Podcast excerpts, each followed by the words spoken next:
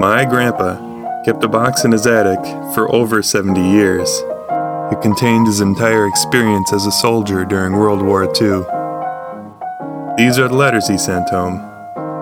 Hello and welcome to Airmail from Dip. May 19, 1945, Philippines. Dear Mom and Dad, Haven't had a letter now for about five days. It must be held up somewhere. Consequently, this one will probably be short not having any letter from you to answer. Things are about the same here and with me. We're still fighting. A couple of days ago, I had the sniffles and anticipated a peachy cold, but they went away, and nothing resulted. I feel fine. I have a new pair of combat boots, which I bought at the Division QM, and they are really coming in handy. The wet season is here, and we're swimming in mud. Our home is a deep, bulldozed hole, sandbagged on the sides and covered with a fly. Then in the middle of it, we have a big trough where the torrents of water drain through.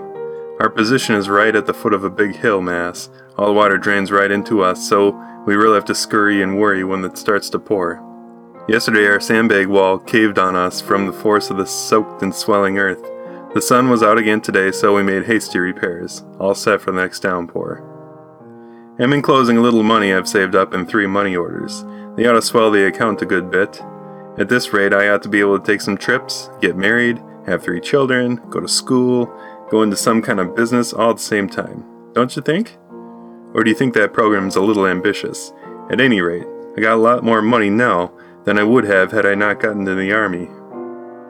With the GI Bill of Rights to take care of my schooling, I'm going to be right in the driver's seat. Bob Cole wrote a long five page letter from Germany, telling me all about his personal experiences and the history of his stay in Europe. He is now biding his time and expecting a journey home soon. Gosh, I'd like to be sitting in his shoes right now. War is over for him and many others over there. Raj Loper also wrote, he's now in an engineer construction battalion and finally away from behind a desk. He loves it. His letter was written aboard ship, so evidently he's on his way in this direction. Well, no more news, so we'll say so long till I get a letter from you. Hope you are all well. Don't worry about me. Love, Dorrance.